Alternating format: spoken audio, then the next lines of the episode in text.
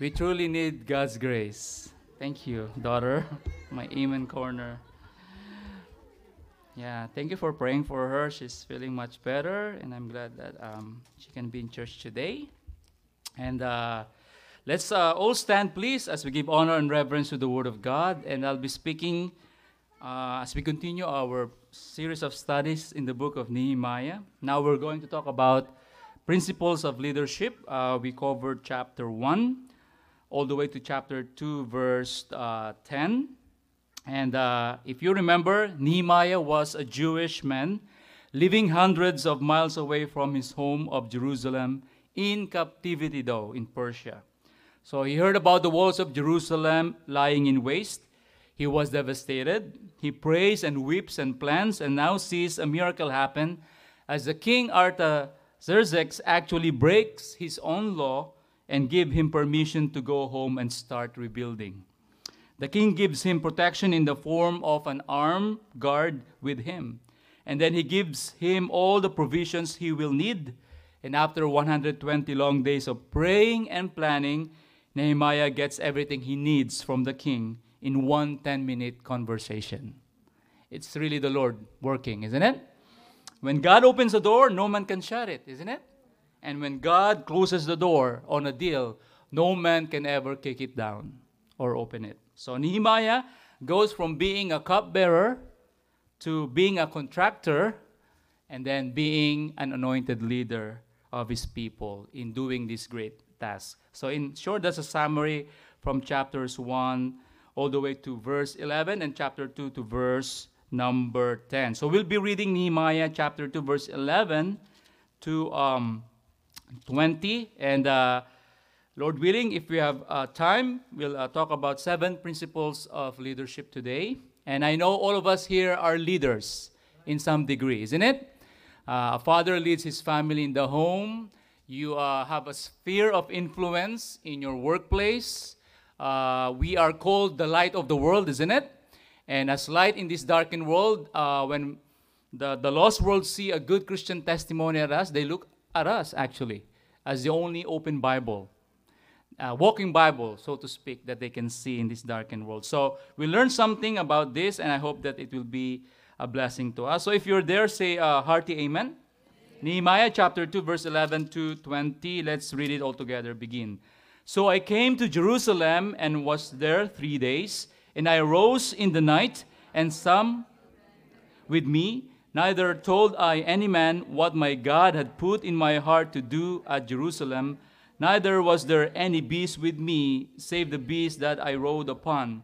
And I went out by night by the gate of the valley, even before the dragon well, and to the dung port, and viewed the walls of Jerusalem, which were broken down, and the gates thereof were consumed with fire. Then I went on to the gate of the fountain, and to the king's pool, but there was no place for the beast that was under me to pass. Then went I up in the night by the brook, and viewed the wall, and turned back, entered by the gate of the valley, and so returned. And when the rulers knew not whither I went or what I did, neither had as I yet told it to the Jews, nor to the priests, nor to the nobles, nor to the rulers, nor to the rest that did the work, then said I unto them, Ye see the distress that we are in, how Jerusalem lieth waste, and the gates thereof are burned with fire. Come, and let us build up the wall of Jerusalem, that we be no more a reproach. Then I told them of the hand of my God, which was good upon me, as also the king's words that he had spoken unto me. And they said, Let us rise up and build. So they strengthened their hands for this good work. But when Sanballat the Horonite and Tobiah the servant, the Ammonite, and Geshem the Arabian heard it, they laughed us to scorn and despised us and said, What is this thing that ye do? Will ye rebel against the king? Then answered I them and said unto them, The God of heaven, he will prosper us. Therefore we, his servants, will arise and build, but ye have no portion, nor right, nor memorial in Jerusalem. May the Lord bless the reading of His word. Let's have prayer. Our Father God in heaven, gracious and almighty, the King of kings and the Lord of lords, we humbly bow down our hearts before you. we are so thankful, Lord, that we know you in a personal way.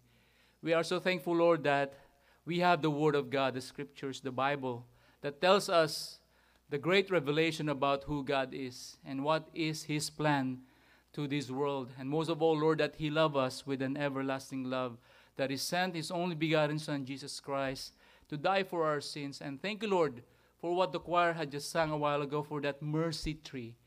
Thank you, Lord, that you even grew up that tree, that you knew, Lord, that will be one day made a cross for your only begotten Son. We thank you, Lord, for that great love. And because of that, we receive that salvation, that love, that everlasting love, that agape, unconditional love. And that's the reason we are also here today. Our main motivation is, Lord, we love thee for everything you've done, for everything that you are. Even, Lord, despite of our shortcomings, our sins, our unfaithfulness, Lord, you are still there to care for us and love us. And help us, Lord, right now to really spend time with you in prayer, in the Word. I pray for any uh, cares of this world, anything that will distract us, Lord, may you put it away. May we uh, be able to have listening ears and understanding heart. Once again, Lord, assure people we ask for your forgiveness and cleansing for any sins and iniquities, trespasses that we've done against you, unknowingly or knowingly. We pray for the blood of Jesus to wash them away. Make us worthy, Lord, to receive thy spiritual grace today. And I pray that you hide me behind the shadow of the cross. I'm nothing without you. Give me words to speak, Lord, that something that is said today will be a, a blessing to us, will instruct us. May your word rebuke us, reprove us, and, and Lord, just uh, help us to build a better Christian uh, outlook in our lives, Lord. And we pray also that you keep us safe in this place. And we pray for every church and preacher and ministers of thee that are preaching the gospel of Christ today. May you empower them, save the lost, and revive our hearts. For we ask and pray all these things in Jesus' name. Amen. You may all be seated. Thank you so much for standing with me as we read God's word. You know, I always made a joke about Nehemiah that he's one of the shortest men in the Bible because he's just knee high, all right? Nehemiah. But of course, Zacchaeus is one of the short uh, person in the Bible, and then there's Bildad, isn't it? The the shoe height, you know. But if you are a lady, you're wearing a six high heels. He's not that short. And then there's a centurion who was so small that he uh, slept on his watch, you know. So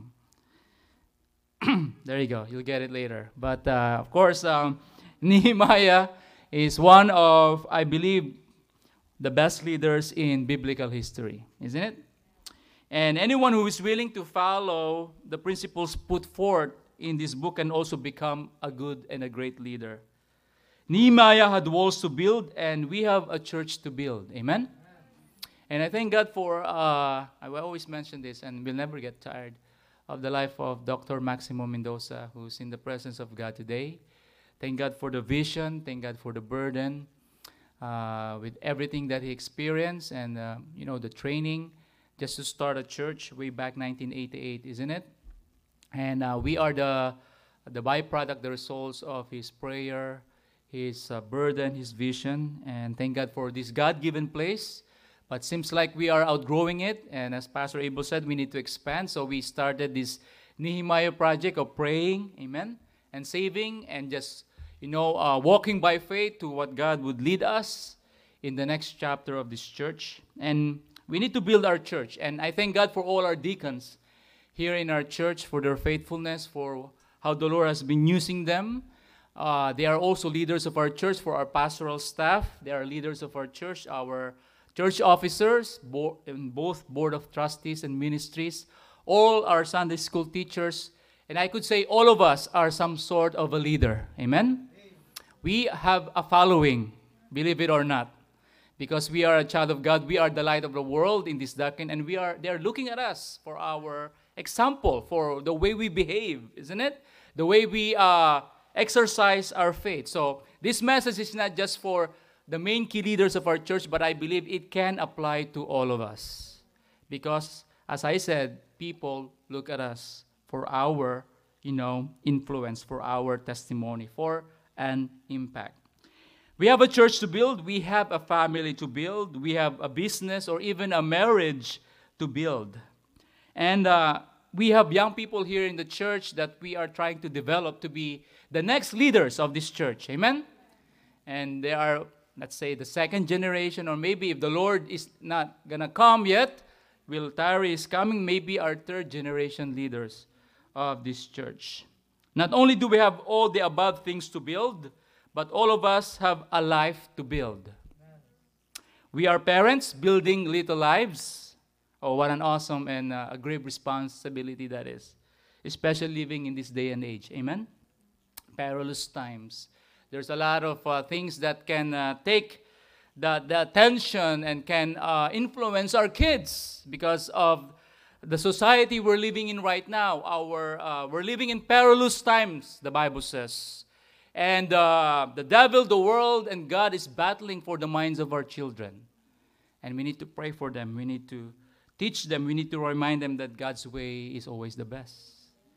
That God's way is the one that is the most prosperous, isn't it? And they could find peace and contentment in doing God's will. Yes, the world can offer them some things that they can enjoy for a season, for a little while, but you know what? It's futile at the end, isn't it? It's a waste of time, it's vain. But if you do God's will, if you find it and do it, then you are success in the eyes of God. Know, we are building something here. In our testimony also is either we're going to lead people to heaven or sad to say, lead them to hell. They are in our workplace, at our school, and in our circles of life. These leadership principles apply to all of us. So, first thing, let's dive in. I like that uh, uh, picture there, isn't it? About leadership building. Our first point is leaders need to understand the value of solitude. Solitude means simply like uh, a time that you are isolated, a time of seclusion. Leaders spend lots of time alone. We read that in verses 11 to 16 of Nehemiah chapter 2. When it says there, So I came to Jerusalem and was there three days, and I rose in the night, I and some few men with me. Neither told I any man what my God had put in my heart to do at Jerusalem. Neither was there any beast with me, save the beast that I rode upon. And I went out by night. Nehemiah by himself, you know, and he survey and, and walk around the gates of Jerusalem during that time. This is a picture of solitude, these verses 11 to 16. This is a guy, Nehemiah, who is awake while others are sleeping. Most of us don't like to be alone, isn't it? Most of us don't like to be alone. We are used to constant conversation and companionship. We are used to the noise. We even ask Alexa, Alexa, Alexa, play white noise, you know, to uh, help us sleep to try to deafen our environment so we can sleep, you know? Be honest. Even when you are in the car alone, you can't stand it, isn't it? And you turn on your radio or your music or something to listen to. Uh, teens or young people post on their S- Facebook page or Instagram page, and after uh, a while, they will type that word bored. No, that's their favorite word sometimes. Bored. It's been over five minutes since I heard from anyone. HTC, hit the cell phone, you know? Respond to me. Hey, what's happening? You know? They don't want to be alone. They don't want to, uh, they're in const- constant conversation. If you are at home alone, the TV has to be on, isn't it? And you're watching Home Alone.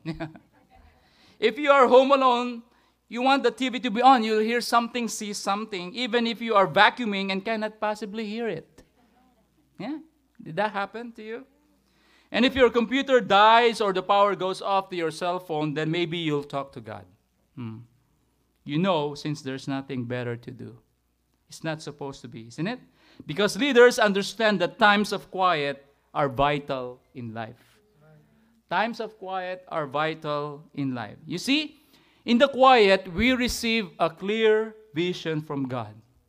In the quiet, we see a clear vision from God. The Bible says in Psalms 46:10, Psalms 46:10, "Be still and know that I am God."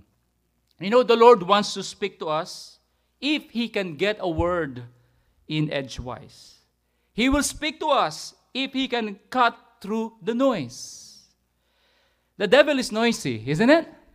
He is, because he doesn't want you to be thinking. He wants you to be preoccupied.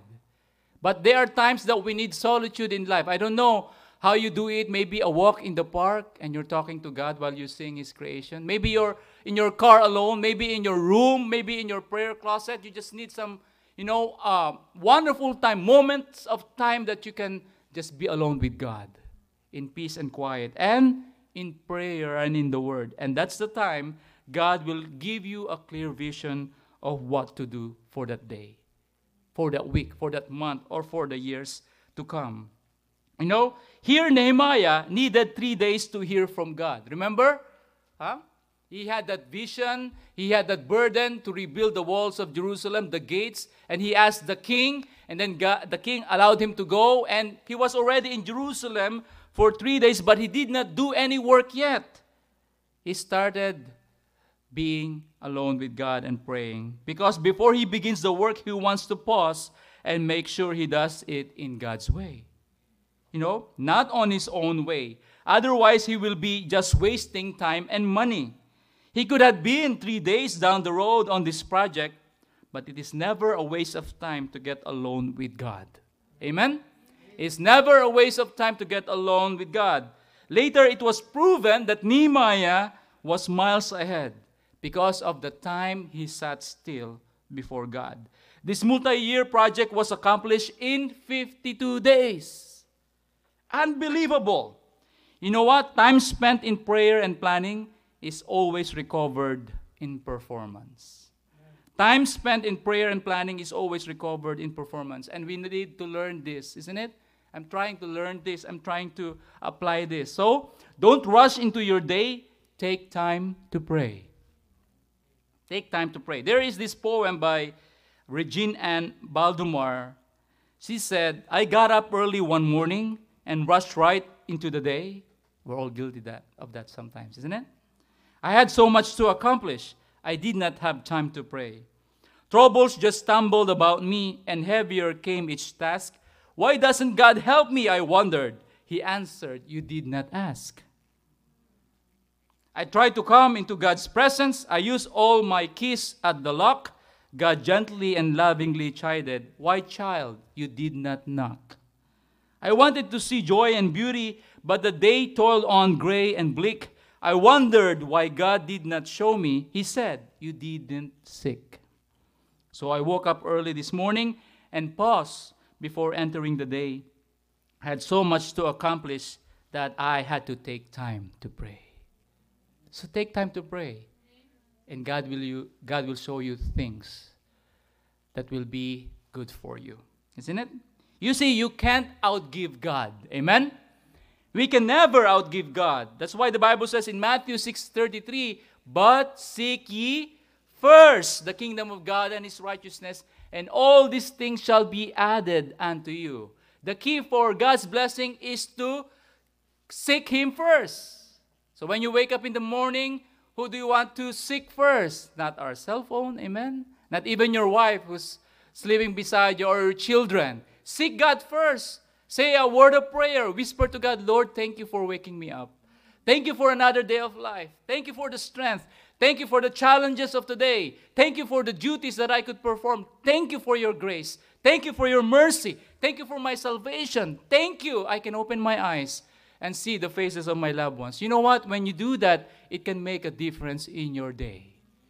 Seek the Lord in the morning. We seek the Lord because he wants to we want to give him first because you know what?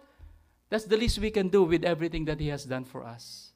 Seek him first in the early minutes of the day. Seek him first on the first day of the week. That's why we are gathered on this, you know, when we celebrate the resurrection of the Lord, the first day of the week. On Sunday, on the Lord's day, on the Lord's house, to Worship Him in spirit and truth because this is His day, not our day. God give us six literal days for ourselves. And we cannot be too greedy, isn't it? We cannot rob God. We cannot just give God leftovers with everything He has done for us. And it's sad for some Christians who just like, you know, have no spiritual backbone and wisdom to give God what belongs to Him. It's sad. It's a life of disobedience. But if you obey God, there's blessings. Amen? Seek Him first. Seek Him first in the portion of your finances. That's why we give our tithes. That's the standard of our giving. If you cannot give that, then how can you even give more to God, isn't it? So seek first His kingdom and His will. And you know what? The promise all these things. What are these things? Material needs, physical needs, emotional needs, mental needs shall be given to you, shall be added. Because God already knows what you need. But if you honor Him first and He said, Oh, my child know who I am. He knows that I can provide for him. He knows that I'm the source of all blessing. And he would like to honor me first with his time, with his talent, with his treasure, with his testimony. So, oh, I'm blessed with this child of mine, and I will bless him more. Because we cannot outgive God. Give him time each day, and he'll give you more back. Give him three services a week, and you'll have more free time than those who lay out of church. You know what? I, I can speak to some families here who are here from the morning all the way in, in the late afternoon. And, you know, it's not because they are forced to, but they willingly do that because they would like to honor the Lord. It's a blessing, it's a privilege. And I tell you, I think they have more free time to do things that they need and they want for the rest of the week. Why? Because God honors his people who honors him first. That's the key. Look at 1 Kings chapter 19, verse 11 to 13. Uh, for the sake of time, there's probably will not read this, but just a reference. You know, this is the story of Elijah after a great victory in Mount Carmel, after defeating hundreds of the false prophets of Baal, and uh, he was threatened by Jezebel. That's why, you know, I don't really like that name. I've never seen Jezebel, Sirena lang yata yun, know, but we don't really give that to our daughter's name. It's not that common. And he was fearful of his life because of his, the threat of Jezebel. And he was discouraged to start running. And he needed God during this time, you know? But you know what? He got alone with God on a high mountain. And uh, it was there where he uh, tried to look for God. I think I, I just need to read it, all right? First Kings 19, verse 11 to 13. And some of us are Lord, uh, I want to see a sign from you that you are li- really listening to my prayer. You know, great sign or like something visible. But look at this. 1 Kings 19, verse 11 to 13. The Bible says, And he said, Go forth and stand upon the mount before the Lord. And behold, the Lord passed by, and a great and strong wind rent the mountains and break in pieces. Wow, that's scary, isn't it? A great and strong wind rent the mountains and break in pieces the rocks before the Lord. But the Lord was not in the wind. And after the wind, an earthquake. Oh, that's scary too. No, uh, isn't it? We're in the last days. There's so much earthquake happening. There's one in Japan recently, 7.4 magnitude. Yeah, the earth is groaning. Amen. Ready to be redeemed. Yeah. And when we were studying uh, eschatology about end times, this is not to scare us, but to prepare us, to be watchful, isn't it? And be sober and be vigilant for the coming of the Lord. Look at this. The earthquake was there, but the Lord was not in the wind. And after the wind, an earthquake, but the Lord was not in the earthquake. Verse 12 And after the earthquake, a fire, but the Lord was not in the fire. And after a fire, what, folks? A still small voice.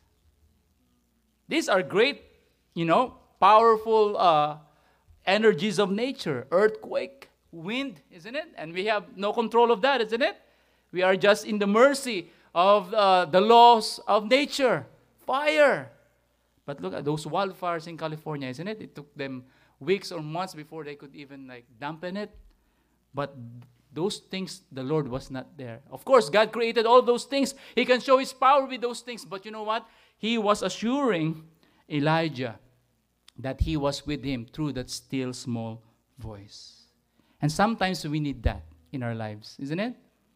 With all the busyness, with all our hectic schedule, with all the noise and clutter that we hear in this world, we need a time alone with God. And hear His still small voice through prayer and through His Word. Are you still listening to that still small voice? In the quiet, we receive a vision from God like Nehemiah, but also in the quiet, we receive the power of God. The power of God. That's why Isaiah 40 31, Isaiah 40 31, one of my favorite passages of scripture. But they that wait upon the Lord. Waiting here, that simply meaning like, oh, we're dimpling our thumbs like that and not doing anything. But waiting here speaks of believing God and His Word. And it's the same time doing something for Him while you wait. You wait, you watch, and you worship at the same time.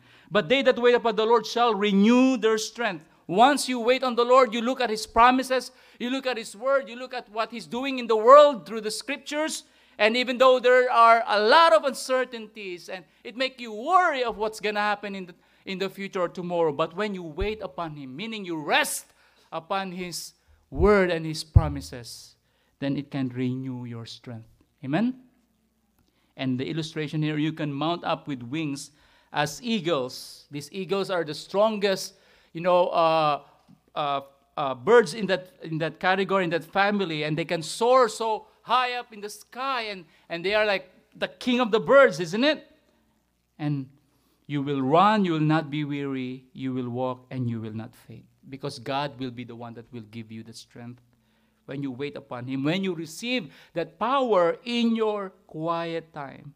Look, Nehemiah knew this undertaking was impossible without the power of God. Amen? Building those walls with some opposition and some discouraged people because they've done that before, the first decree, but it was stopped, you know. But he knew he had a big God. Amen? He knew he has a clear vision from God. He knew that he has the power of God to do this. Same thing, and I think BBBC, we've seen what the Lord can do in this church, amen, through the years. And I'm thirsty to see what God can do even more. As the days go by, if we will rely upon Him. Look at this Bible illustration. How did Moses prepare for his ministry? 40 years alone in the desert, isn't it? How did the Apostle Paul prepare? He was three years in the Arabian desert. He entered there with a knapsack and he came out with the book of Romans. Amen? One of the best books in the Bible about doctrines of salvation, a masterpiece. How did Jesus entered into the ministry in Matthew chapter 4. He spent 40 days in solitude in the wilderness, fasting and praying to defeat the devil and yield not to his temptation. So if Christ needed solitude, amen? How much more do you and I need solitude? Look at these verses of scripture. We'll go to them quickly about Christ having solitude. How much he was able to do because he, he, he took time to commune to God, to his Father in prayer. Mark 135. And in the morning, rise up a great while before day, he went out, Christ, and departed into a solitary place, and there prayed. Who are morning persons here? There you go. Good for you guys. I loathe you sometimes because, you know, you have like an internal automatic clock. Oh, it's time to wake up, time to do things for the day. You know, you don't have to be, oh, gising na, or like, let you like smell coffee so you'll just, you know, revitalize. But uh, good for you. But it's in, in the morning, it's one of the best time to talk to God, to have prayer when everything's still a little bit quiet and peaceful, like Christ did. You know, because it's another day of life, another fresh start, another day to uh, seize the opportunity to serve God and to be a channel of blessing to someone. Look at look at Luke 4:42. And when it was day, almost in the morning, he departed and went into a desert place. Jesus did. Luke 5:16, and he withdrew himself into the wilderness and prayed. How about Matthew 14:22? And straightway Jesus constrained his disciples to get into a ship and to go before him unto the other side while he sent the multitudes away. Yes, he loved to minister to multitudes, teach them, heal them, Show them the kingdom of God that is to come through his death and crucifixion, through his sacrifice, but he still took time to be with his Father. Luke, uh, Luke 22 41. And he was withdrawn from them about a stone's cast and kneeled down and prayed. How about John 12 26? These things spake Jesus and departed and hid himself from them. If Christ needs solitude, how much more that you and I need that time spent alone with God. We will never have the vision and the power amidst the noise and the clatter of this world. We must get alone with God at some point of our lives. Look at this other example Genesis chapter 28, verse 10 to 22. This is the story of uh, Jacob. Remember Jacob? Uh, he deceived his brother Esau, and uh, he was returning back after his uh, service to Laban, you know, his father in law. And Esau was uh, uh, angry with, with Jacob for deceiving him, and his wrath was upon him. And, and Jacob thought that Esau still hates him after all those years. So it was in that eerie solitude of Bethel that Jacob was granted visions from God. Remember, he took a, a stone for a pillow, not the MyPillow in the commercial, you know. But you know, he was so tired and everything. He took a stone as his pillow, and lo and behold, he had a dream. He had a vision of a ladder going from the earth all the way to heaven, and angels ascending and descending, and God was on the top. And he assured him of his promise to Abraham Isaac, the first patriarchs, that in him truly he, his seed will be blessed, that the Messiah would come. And he made that place a special place of worship. He put an uh, altar there and called it Bethel. All right? Where God was with him because he had a time of solitude before the Lord. It was when Moses was alone in the desert that he saw the burning bush. Amen? It was when Joshua walked unattended under the stars of Jericho that the captain of the Lord's host spoke to him. I believe this is the uh, Christ theophany or pre incarnation of Christ. He's called the captain of the host.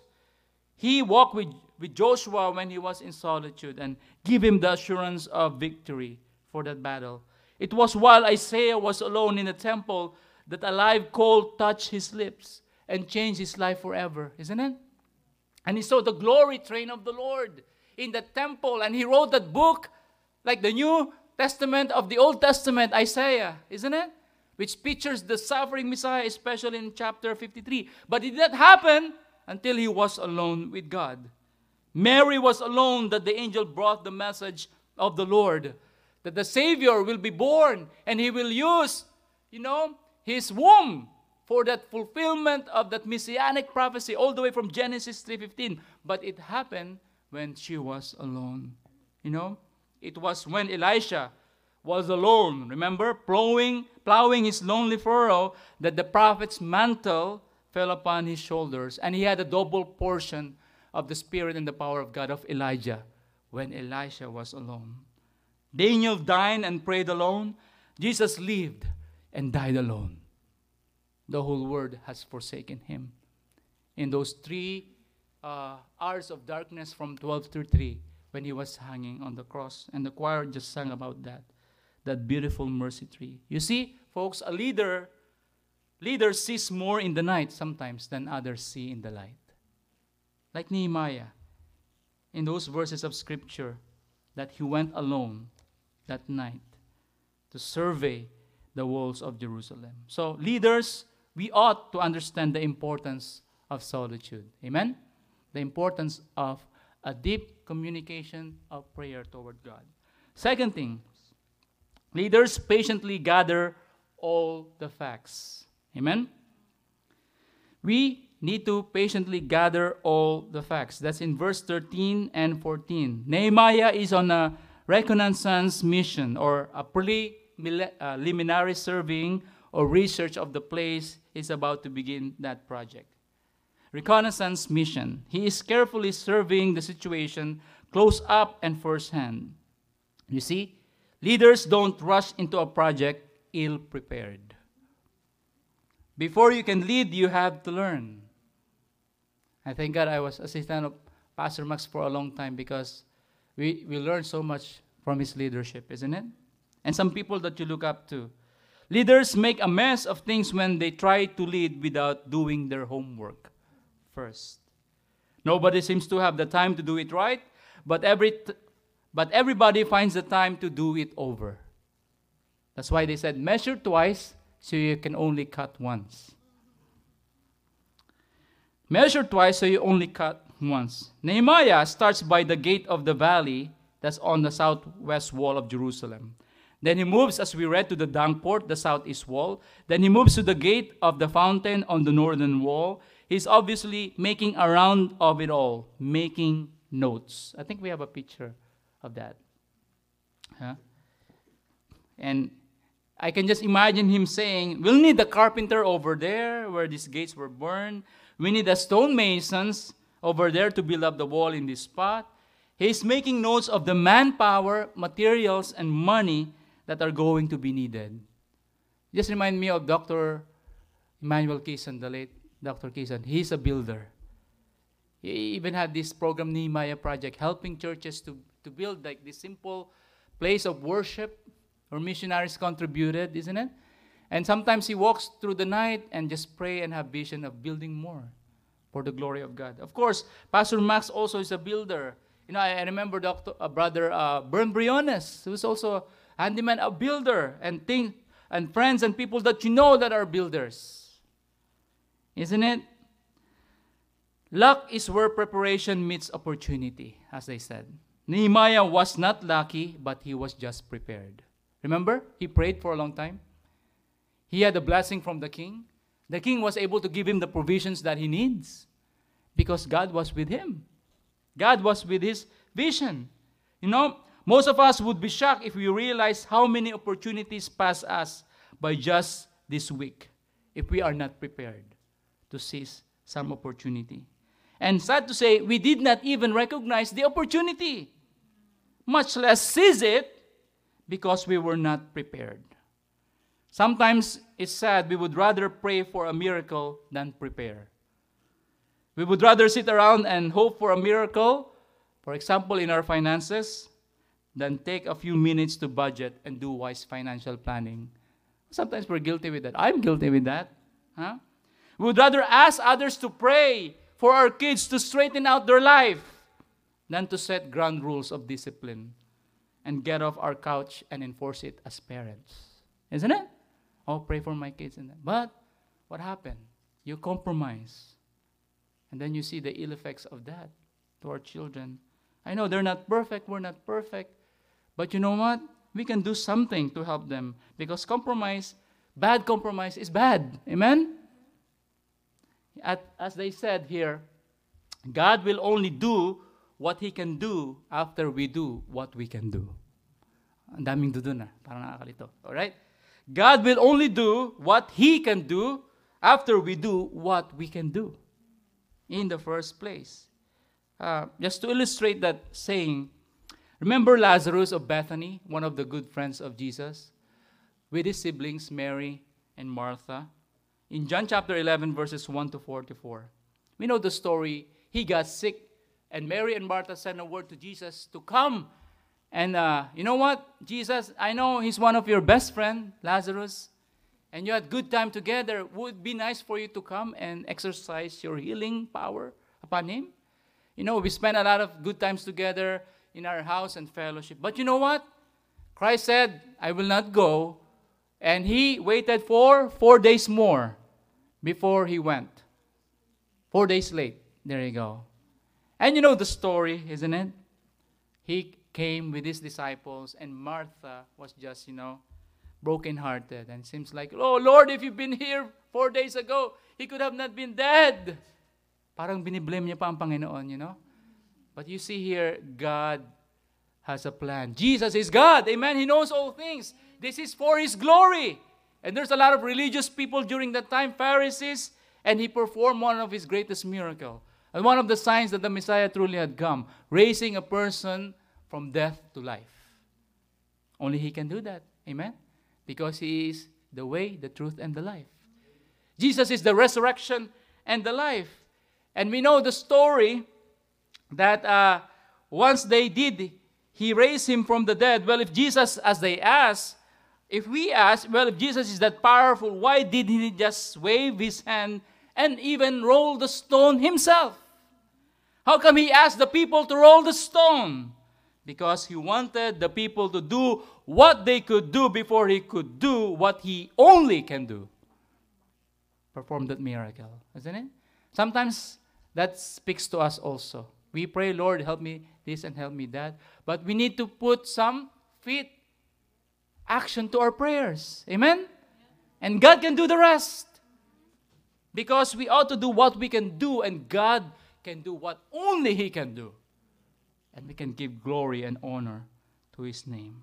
What a wonderful story this is. And I'm glad Jesus Christ called for His name Lazarus, come forth.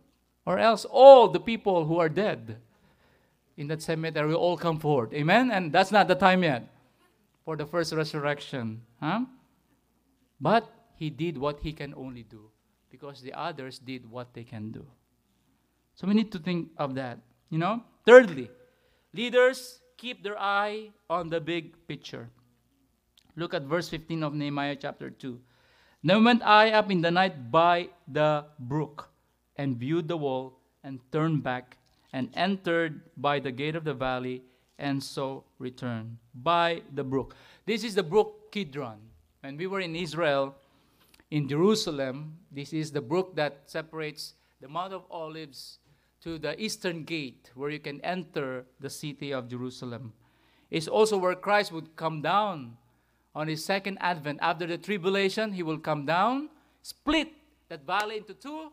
Remember, I showed you a picture that a lot of uh, uh, Muslims and, and Jews who don't believe in Jesus, especially the Arabs, built cemetery there because it's unlawful for a Jew to touch or walk through a, a dead things. You know, it makes them unclean and defiled. So you know what? They buy like uh, a plot there for like thousands and thousands of dollars, so exuberant, because they want to stop. If the the prophecy is true, for Christ to come down from heaven and split that valley and walk to the eastern gate and open that gate to enter into Jerusalem, to go to the temple. But of course, with God, nothing is impossible. That's why He will go to that Mount of Olives and split all those things so He can have a full view and way to go to the temple. Take out those dead bodies, you know? So there's no problem with him. And it's going to happen in the future. So this is that brook Kidron located on Mount Olive. So Nehemiah has left his close up tour of the walls. Remember, he was going through the gates one by one during that night. But now he went back and look at the big picture. I think I have a picture there. There you go. Look at the big picture. You know, Jesus sat on the same mountain overlooking Jerusalem and wept over it before he entered in his triumphant entry. In that Palm Sunday, he went on that Mount of Olives, look back at the city of Jerusalem and its walls. Nehemiah has an overview of the ruins and also a vision of what it will look like when he is done with it. There you go. He had a view of that, like a Christian artist, of what it could have looked like. Leaders do this, or else they won't be able to see the forest for the trees. Leaders plan out the details but don't get back down in the details and minutiae. He keeps his eye on the big picture. Now, though, he has to delegate and trust others with the details while he made sure the main project was on track. Some of you are amazed at how you can ask me or Pastor Max before about questions concerning about the things in the church and sometimes I don't know the answers, but sometimes I always know who will know, and I can refer you to that person who did that for the glory of God. You know? Micromanagers and control freaks will, will wear out and break down quickly. And that's why you need to take out and see the big picture and delegate. Because good leaders ought to do that. They have an eye for the big picture. Number four, Leaders carefully choose their words. Verse 16, look at the example of Nehemiah here. And the rulers knew not whither I went or what I did, neither had as I yet told it to the Jews, nor to the priests, nor to the nobles, nor to the rulers, nor to the rest that did the work. They, they don't speak until it's time. Oh my, we're all guilty of this. Sometimes we just run our mouth, you know, like me. They don't run off at the mouth until they know what they are talking about. I used to think I had to share every thought that popped into my mind. Here's everything I know on that subject, and as I spout it off, I reveal that I often don't know what I'm talking about. Sometimes we thought we're impressing folks with our knowledge, but they're just rolling their eyes on the side, saying, There he goes again. There she goes again. you have kids like that? Sometimes they are know all than the parents, you know? Or a person that you know? Uh, somebody says, I like this it's better to keep your mouth closed and be thought a fool than to open your mouth and remove all doubt. Because words have power, isn't it? Words can build up, words can tear down. Remember our tongue? The book of James says it's a small part of our member, but it can burn a whole ship. It can cause a lot of devastation. Oh my. Just look at the social media, isn't it? With all the gossips and misinformation and wrong information, it can change somebody's life. Yes, that's why you need to be factual. You need to be careful in choosing our words. And sometimes, yes, we're still in our old nature, isn't it? It goes off without us even like reining it. But thanks be to God, we can ask for forgiveness. We can humble ourselves and say, Oh, I'm sorry I said that bad word. If I hurt your feelings. Like what the Bible says, isn't it? If you have a, a bitterness or grief or like a quarrel against any brother or sister, go to that person in the spirit of humility and ask for forgiveness. Make it right. Amen? But somebody says, as I said, as I remind you, it's better sometimes to keep your mouth closed and be thought of full than to open your mouth and remove all doubt. When you share all the details too soon people, before people are ready to receive them, then you can start a groundswell of discouragement before you even start. Because human nature is for us to think of reasons it can be done. Isn't it? Remember, the same project was attempted a few years before and it was shut down.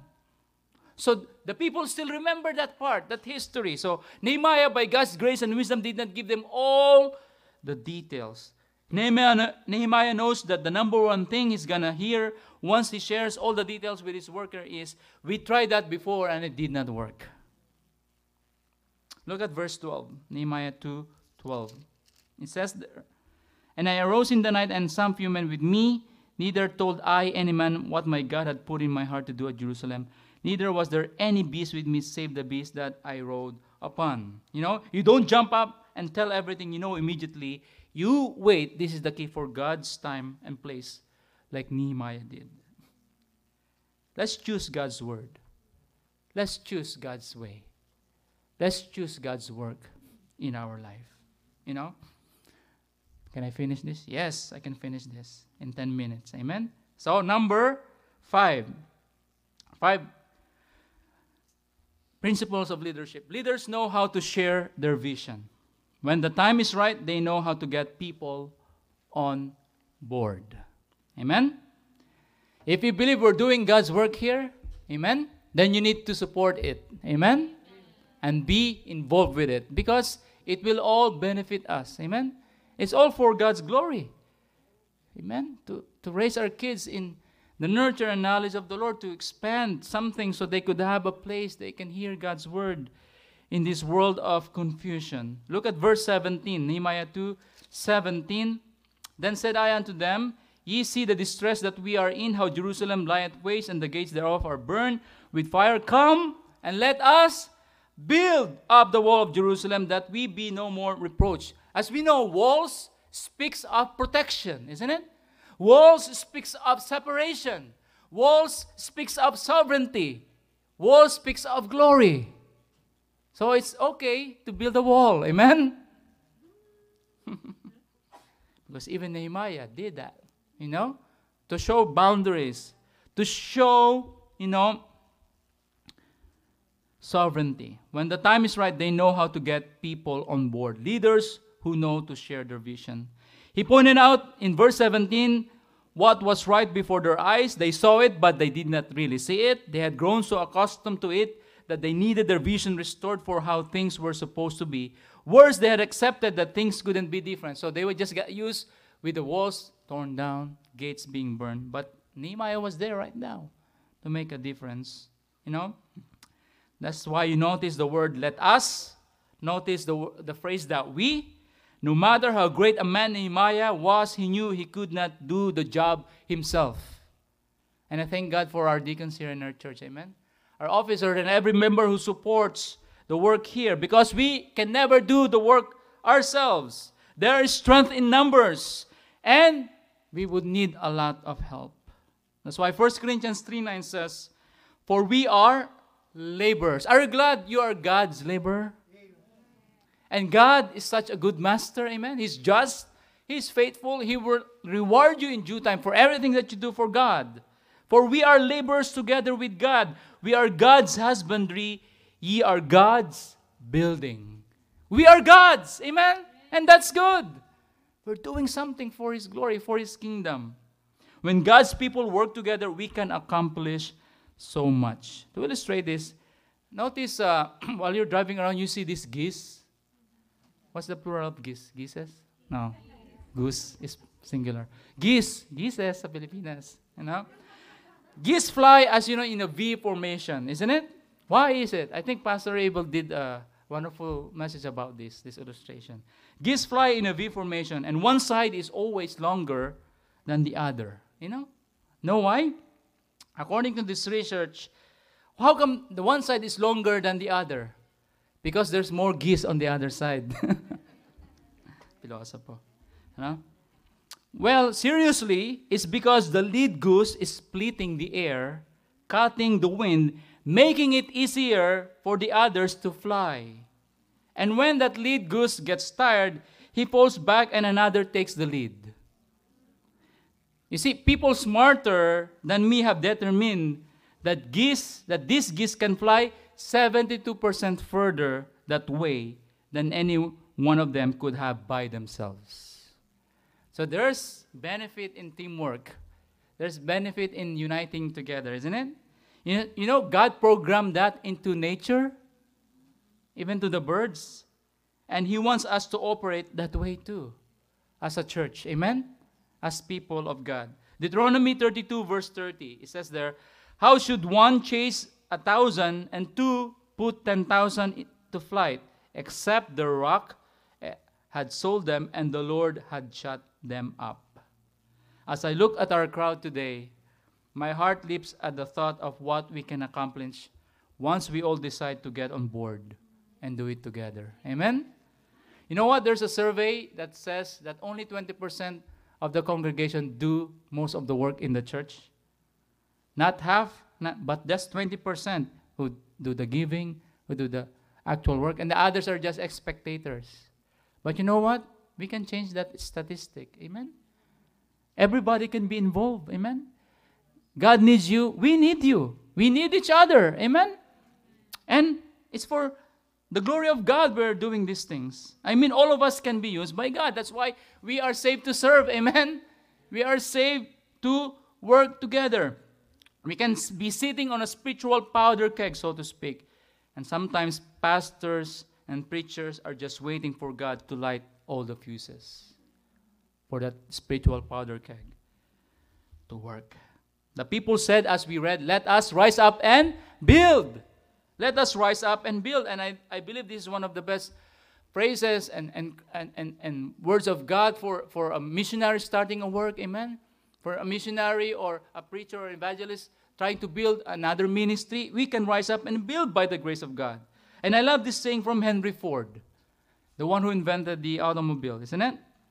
He said, Coming together is a beginning, keeping together is progress, thinking together is unity, but working together is success. I like that. Coming together is a beginning. Yes, we can come together for a purpose and a plan. Keeping together is progress. Yes, we need to be united. We need to help each other. Thinking together is unity. We have to have the same mindset. But once you put on the work, working together will give, will bring success.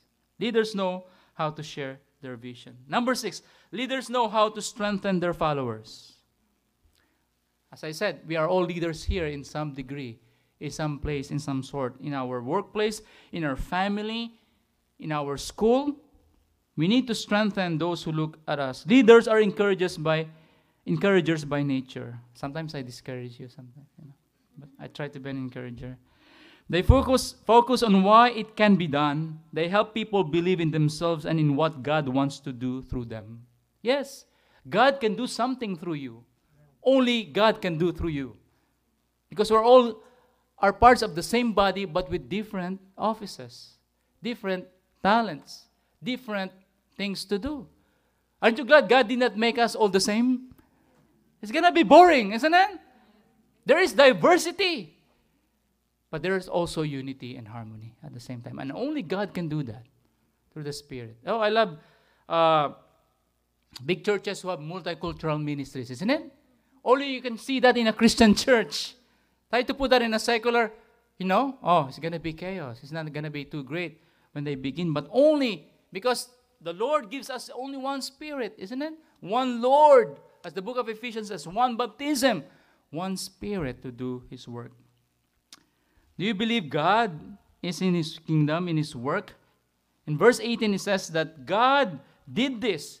Nehemiah assures them, Then I told them of the hand of my God, which was good upon me, because it's only God that can do all those things, giving him favor in the eyes of the king, giving him the provision, giving him the safety, even the armed guard that protects him, the letters that was given to him so he could travel, so he will not be harassed. It was really God who was working with Nehemiah to do this awesome job, job awesome task. And once God's people are convinced that God is in it, then they will support it. They will rise up to the occasion and meet the challenge that the Lord put before them. You know? He tells them what the king has said in verse 18, and he shared them the blessing and the assurance. Number seven, last, amen? Leaders know the value of determination. Determination. Verse 19. But when Sanballat, there you go. Oh, we will uh, hear these names over and over again in this series. The Horonite, actually, he is a governor of Samaria that mixed multitude. And Tobiah, the servant, or he is an official in the Persian um, Empire, Tobiah. And Geshem, the Arabian, heard it. They laugh us to scorn. When you try to do something for God sometimes, some people will oppose you, will laugh you, mock you to scorn. But leaders know the value of determination. You can't be easily discouraged. You must forge ahead. When God's people want to build, the devil will cause people to blast. You want to build, you want to get blessings from God, but the devil is there to blast. The door of opportunity swings on the hinges of opposition, so to speak. There is no easy way, lazy way, or cheap way to do the work of God. 1 Corinthians 16 9 says, For a great door and effectual is open unto me, and there are many adversaries.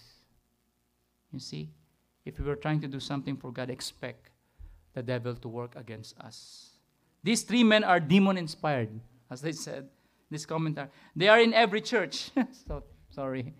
Some, just their names tell the story, don't you know? I have to end this. Sanballat means thorn.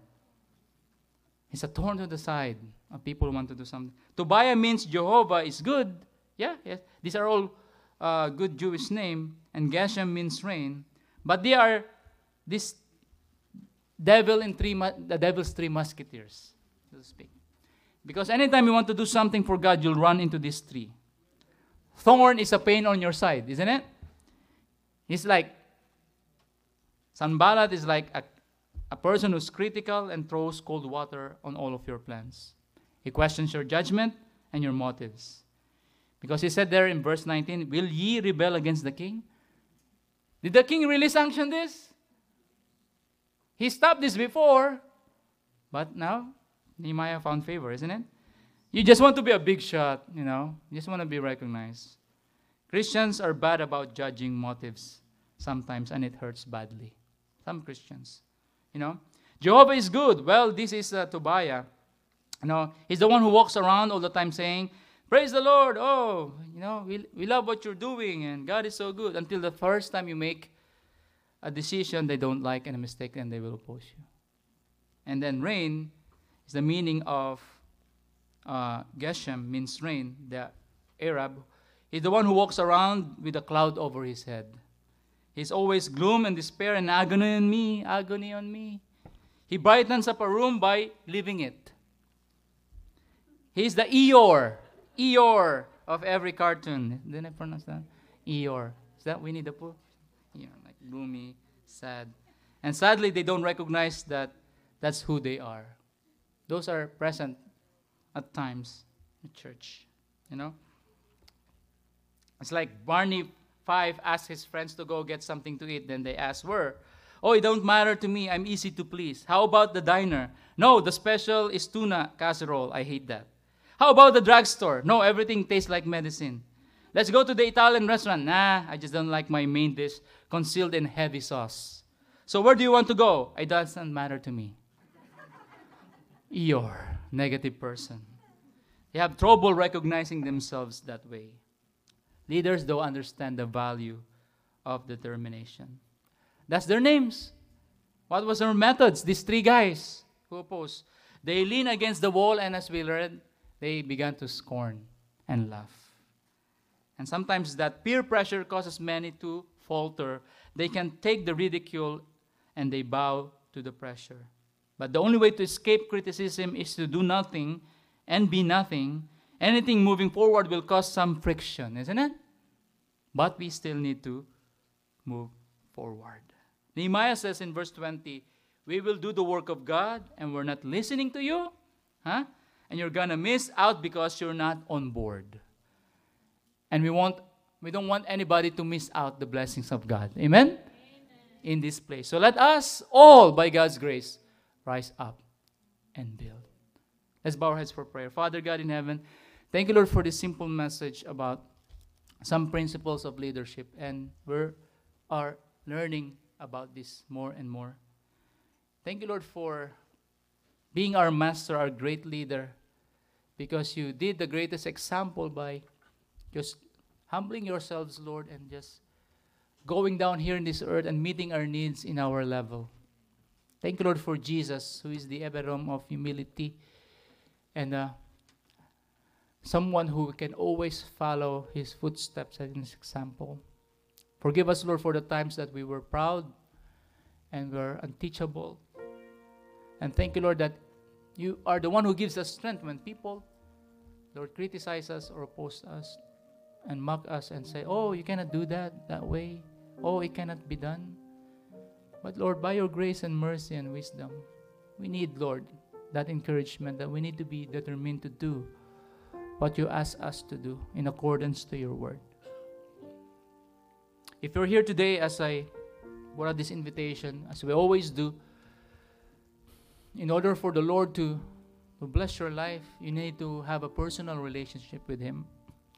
Yes, you can. You are receiving God's common grace right now. You have life, freedom, things that you need here in America, material blessings. But more than that, is something that you need, which is spiritual blessings. And the Bible says, before salvation, we are dead in trespasses and sin. We cannot really please God. But God loves you and me. He wants to have a personal relationship with us. That's why He sent His Son to die on the cross, to shed His blood, to give us salvation. So today, if you're not sure that you have eternal life, that you are forgiven of your sins, and you have a relationship with the Lord, it's now time to call upon His name and ask Him to save you. Salvation is simple and clear. It's only by grace through faith in what Christ had done on the cross. So if you will just bow your heart and your mind and your whole being to the Lordship of Jesus, and we'll ask Him by faith to forgive you of your sins and save you, He will save you today. He'll give you a new life, an eternal life. And only Him that can ever give that to you. So if you haven't known Him in a personal way, why not trust Him today? Just call upon Him to save you. And you can pray this way Lord Jesus, I believe that I'm a sinner, that I never saved myself. And I knew that the wages of sin is death, but thank you for dying on the cross for me, shedding your blood, and resurrecting from the grave to save me I ask you for your forgiveness of all my sin. I repent of it. And by faith, I receive you in my heart and life to be my Lord and personal Savior. I call upon you to save me. And thank you for saving me today and giving me a new and eternal life. In Jesus' name I pray. Amen. If you had prayed that prayer, let us know. We want to share that gospel, that good news. That only Jesus can save you because He loves you. Because we can never ever save ourselves. Because we will always fall short of God's glory. For Christians here, we are all called leaders in some areas of our life. And how's the Lord using us? There are times we fall short, isn't it? Times we followed rather than lead sometimes in the outside world. But right now, God has given us a reminder that there are some people that we can lead for Him. And uh, God's way, through the Word of God, through the Scripture, is still the only way, the best way, the good way to lead them. So let's ask the Lord right now, all of us individually pray to God, Lord, there's something in my life that I want you to give me an assurance. I want you to change in me. And uh, help me, Lord, to promote you. Help, help me, Lord, to have a passion to be a witness for you. Help me, Lord, to build something for your glory.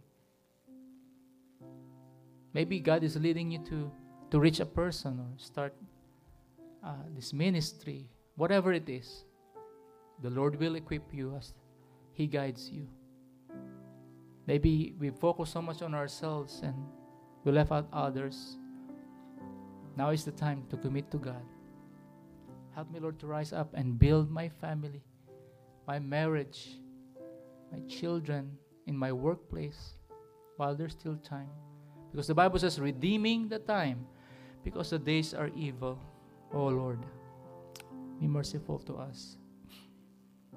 Father in heaven, as your people pray, Lord, thank you, Lord, that you all call us to be leaders in some degree. Also, Lord, most of all, we are your followers. We are your disciple. And thank you, Lord, that through you, you will never lead us in the wrong direction. You are our shepherd. You lead us to the right pasture. You lead us to the still waters that can refresh our soul. Lord, thank you for being our shepherd. And as people look at us in our workplace, in our school, Lord, may they see uh, Jesus in our lives. They will see hope. They will see blessings. They will see determination. They will see righteous living.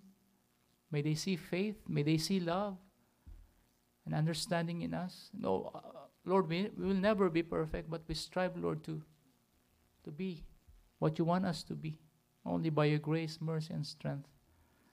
Most of all, Lord, we pray that um, our light will shine before men. This world is getting darker and darker, and only the gospel light of the scriptures can lighten it somehow. Only us can still preserve this word as we are your salt. Lord, help our testimony to be true to thee, Lord, and guide us and instruct us. Thank you, Lord, for reminding us this truth. And thank you, Lord, for your people who had listened and bless their prayers and their desire in their heart today as they glorify you. In Jesus' name I pray. Amen.